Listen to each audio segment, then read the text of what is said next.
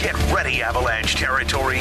Denver Sports presents the Mile High Hockey Podcast with Mike Evans. Denver Sports is your home for the most Avalanche content. Now, here's your host, Mike Evans.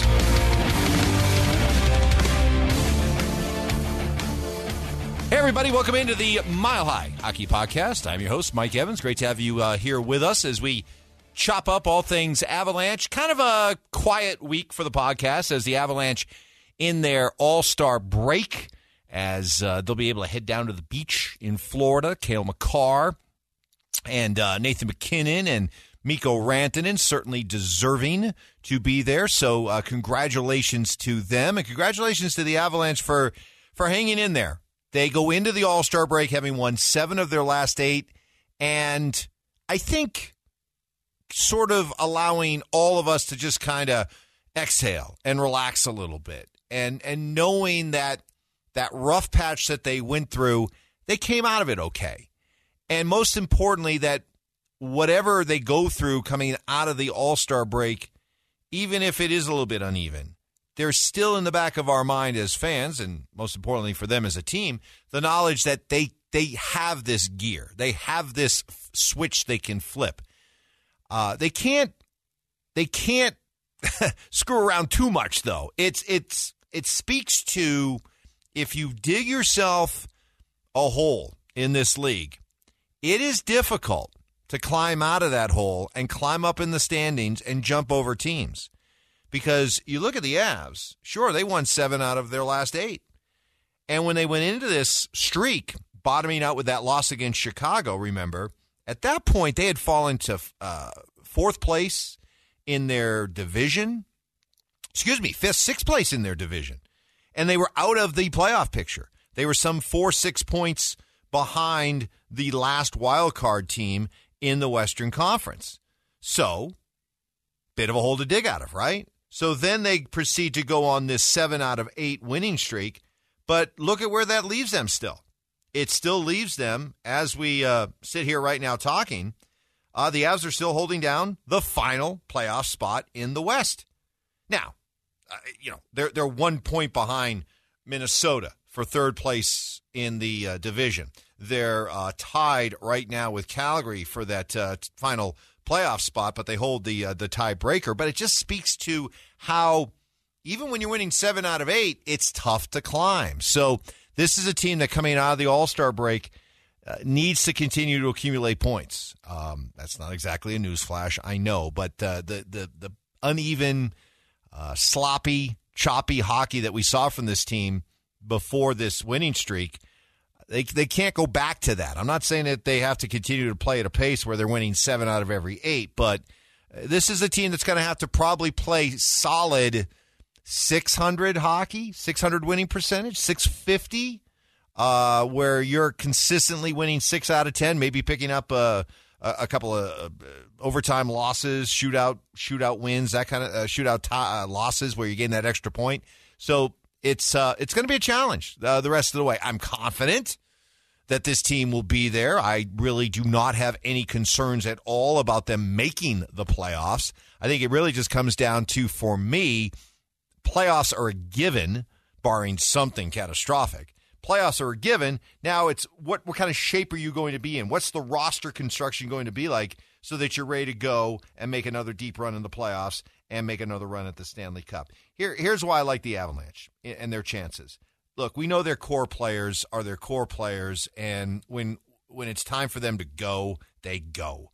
Uh, we saw it at the beginning of the season. We saw it during this winning streak. The MacKinnons, uh, the Rantanens, the Makars, uh, the, the, the, the the Lehkonens. Look, this this core is unmatched around the NHL. It just is. I'm not being a homer. I'm speaking the truth. You know it. So I don't have to worry about the core. The best players are going to be the best players, and they're going to play like the best players when it's when it's most important. I don't have to worry about that. I get to put that in my back pocket, feel good about it. Uh, next is the idea that you're going to be getting some guys back and you're going to get a Josh Manson back, and hopefully get a Gabe Landeskog back. More on Landy in a minute because I, I, do want to talk about the importance of of Landy. But you're going to get some of these guys back. Uh, some of the other positives that have come out is that after slow starts, Alex Newhook is coming on. Uh, Evan Rodrigues is coming on. Uh, JT Compher has been coming on for a while. So as you look to see, you know, especially with the absence now, the loss of Andre Burakovsky, of Nazem Kadri, how would these young players, when given a chance, uh, respond? And after a slow start, they're picking up their play. And that will affect and impact just how aggressive do the Avalanche, Joe Sakic, Chris MacFarland have to be at the trade deadline? Do they have to continue to go out and give up future assets, sort of sacrifice the future to try to maximize the window now? Uh, maybe they will not have to do as much as they were perhaps prepared to do because some of these other players are stepping up. Now, make no mistake, the Avalanche are going to be active at the trade deadline. We've already seen them uh, with the Matt Nieto move. There's more moves coming. Now, will they be uh, roster roundout type guys, bottom six forwards? Uh, depth defenseman type guys, or will they be significant second line center type guy? Will they make that kind of a move? But uh, if you're looking at the positives, uh, seeing some of these other guys step up and make the most of their opportunities finally after a slow start, that's a positive. Uh, Alexander Georgiev uh, has, uh, you know, you don't really know yet, right? We won't really know what we have in this guy until we see him in the, the cauldron, the pressure cooker that is the playoffs. But, you know, for a lot of teams that have their eyes on the Stanley Cup, Stanley Cup aspirations, there'd be so much talk about the goaltending. But whenever we talk about the Avs, Georgiev doesn't really come out right at the top, does he? It's almost kind of like we're doing right here. It's uh, down the list a little bit. Because why? Because he has proved that you can win a Stanley Cup. They can win a Stanley Cup with less than stellar goaltending. They did it with Darcy Kuemper. So there's that knowledge that they can do it. So when it comes to Georgiev, I like what I've seen from him. I'm, I'm in, encouraged. Uh, I won't really know uh, what he can be like until the playoffs actually are here, but I'm confident he'll be good, right? But even if he isn't great, uh, they can still get it done, right? Here's here's for me where I think this season kind of hinges a little bit. I think this team, even if Gabe Landeskog weren't able to come back, even if this mysterious knee injury and where in the world is Gabe Landeskog at today, even if he's not able to come back 100% from it. Even if either he doesn't come back at all, or let's say he comes back, but he's just not Gabe, right? Even if that were to happen, this is still a team that I believe goes to the Stanley Cup Finals. Hey, folks, I've had a, a chance all season long to watch the Western Conference just like you have. Nobody scares me. Nobody. I don't sweat anybody in this Western Conference. And I remember last year as the playoffs got started, I predicted that the Avalanche would cruise, breeze, I think I said, breeze through the Western Conference part of the playoffs. And oh, you can't look over, overlook this team and that team and you know, uh, it's the playoffs and anything can happen. I'm like, relax. The only team out there that can give them any kind of a run is St. Louis, and that proved to be the case. As uh, the Blues extended the Avs as um, more than anybody in the Western Conference, and and the Blues now, the Blues aren't even the Blues anymore, right? They're probably going to start selling off pieces. Ryan O'Reilly, by the way, you're still welcome here. I would welcome you back with uh, with open arms. But so, in the absence of uh, the Blues stepping back, falling back, who's the team? Who's the team? Honestly, I'm, I'm, I'm not being flippant here. Who is the team in the West that you look at and you say, man, over the course of seven games, I really would be worried about the Avs' chances of beating this team. Who? Dallas? Solid team, but again, over seven games. Winnipeg? Minnesota? Huh. Seattle, the Kraken, they're they're gonna do that. Um, L.A., Vegas. I, I suppose. I suppose there's still a certain built-in respect for Vegas, but even they feel like a, a shell. Uh, it feels like their window has closed. Uh, Edmonton, again, same thing. Uh, anybody behind the Avs right now? Calgary, no, they just they just haven't put things together. So even if Gabe Landeskog's not able to to come back 100%, I still love, love, love the Avalanche getting through the Western Conference playoffs. Just get in. I don't care where they're seated. I truly don't. I don't care if they don't have home ice. Uh, I don't see anybody in the conference that I sweat. Now, as far as winning the Stanley Cup, at that point, yes, I believe Gabe Landeskog needs to be whole. Gabe Landeskog needs to be Gabe. Uh, and this team needs to be um, firing on all cylinders and have the, the core back and everybody's back and uh, all the, the young pieces and new pieces that they add and the goal to. I mean, it has to be because you look over at the East and yeah, you look at teams like Boston, Carolina, uh, Toronto. Boy, I'm never going to overlook Tampa. you know they, what they what they continue to do is remarkable. So the teams in the East are legit. Uh, whoever comes out of the East will be legit. But uh, the West, yeah, please. And I get it. There's probably you know, Evans, don't jinx it, don't speak it into existence. You're you're you're tampering with the hockey gods.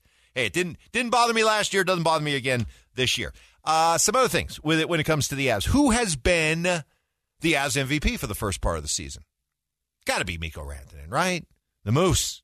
God, he's been good, so good. Talked about this last week on the podcast that under normal years he would be a serious, serious threat to win the Hart Trophy. But you know, with Connor McDavid being you know stupid numbers, um, even though it's it's not translated in the in the standings, uh, he's going to win the win the Hart Trophy. Um, but Moose, uh, Mikko Rantanen has been your your MVP. Has there been a disappointment to the first half of the season? Has any player been a disappointment? You know, I was thinking about that on the on the way in this this morning, and I, I really, I really can't say anybody's been a disappointment. I would just say the dis, the biggest disappointment of this first half of the season has just been the injuries.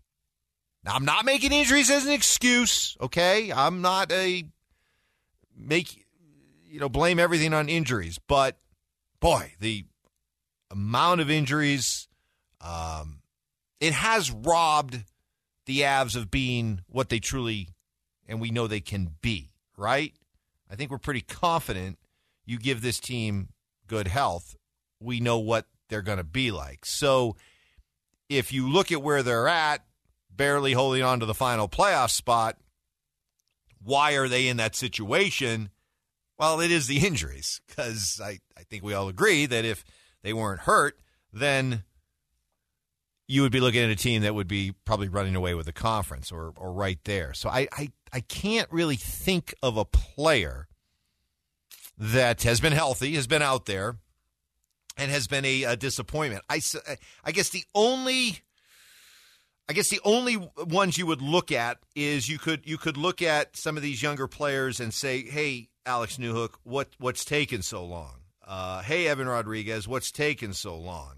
Uh, JT Compher, you're you're doing you're doing well, but you could do better. Uh, okay, I, I, guess I could go there and, and say you know some of these uh, younger players, Sammy Girard, why haven't you done more? But that that I think would be if you want to call that a disappointment, sure, okay, but it, it, it still doesn't really explain why the Avalanche are where they're at right now. I think we know why they're at right now. So I'm really I'm really not uh, disappointed at, at, all, really, with, with where the Avalanche are at. I think the, uh, so much of what has happened up until this point is understandable. You, uh, as a defending champion with a short off season, I'm, I'm sorry, you're just not going to be able to have the same kind of motivation. There's a reason why it's hard to repeat, repeat in sports. And when you're facing a long, long season, geez, the, the NHL season just feels like it goes on forever. Baseball season seems feels like it goes by start to finish quicker than a hockey season, and they play 162 games. Uh, but it's a long season, and so the the motivation to handle the grind is is going to be an issue, and we've seen that at times. Add in the injuries uh, I think you it, understand you understand why they're here. But unless you truly feel that this is a team that's in danger of missing the playoffs, then you shouldn't be worried because as long as they're in, I I don't care where they're seated. they're, they're instantly going to be the team that every around everyone around the Western Conference is going to be like, hey, watch out for Colorado. I don't care if they're seated eighth. I don't care if they're seated sixth or whatever.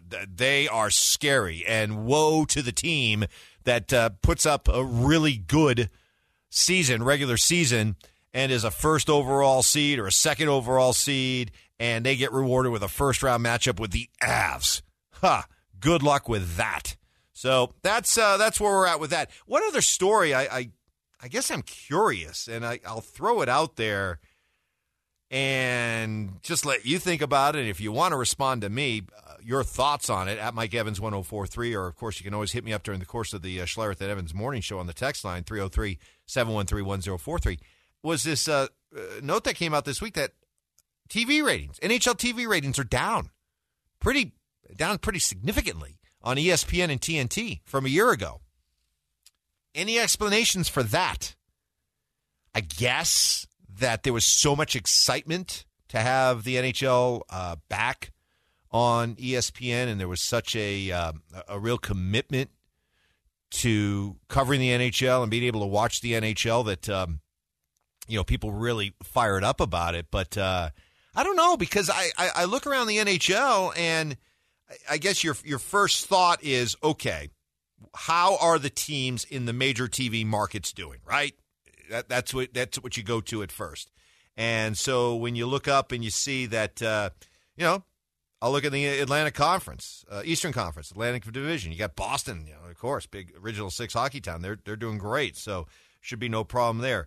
Jersey, uh, the uh, Rangers, uh, you know, not having great seasons, but they're they're right there in the playoff hunt. Washington, Pittsburgh, so there, there's really no excuse there in the uh, Eastern Conference. In the Western Conference, uh, you look at some some traditional teams that are down. But again, other than Chicago, who's sucked forever, uh, you know, all, all, the, the usual suspects are are there battling for for playoff spots. So I um, I don't know. I, I, I don't know. We've got some really compelling stories. The the talent that is out there right now in the NHL is as good as it's ever been. This is kind of a golden age for just uh, uh, unbelievably talented players uh, right now in the NHL.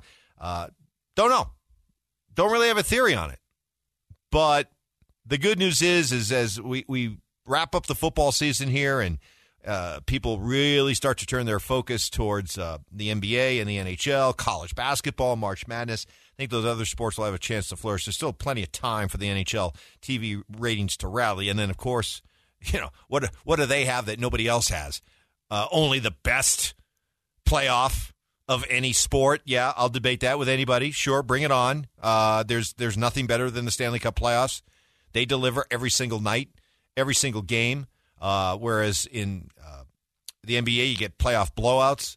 Uh, just look at the NFL, uh, where we had really kind of a lackluster division round.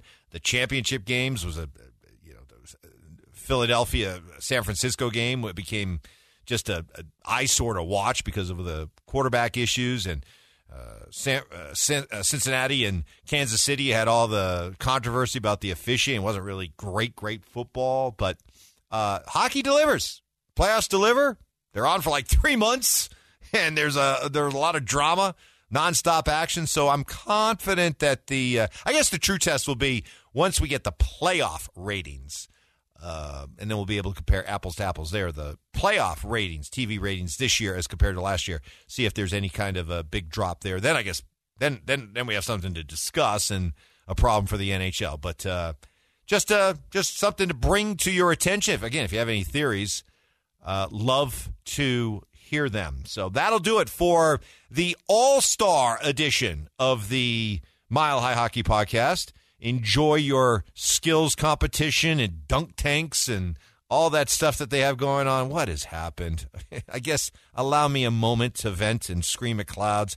What the heck has happened to the All Star games? I mean, really. Uh, the NFL is now touch football. The NBA is just, I don't know what that is. And, and hockey is just same thing. What's happened to the All Star games? When I have to pin all of my all star hopes on the baseball all star game. That's it. That's the only all star game I watch. Really? I know. Bad hockey fan, bad basketball fan, bad football fan. hey man, I yeah, I I could lie to you and and fake it, but uh, I don't get it.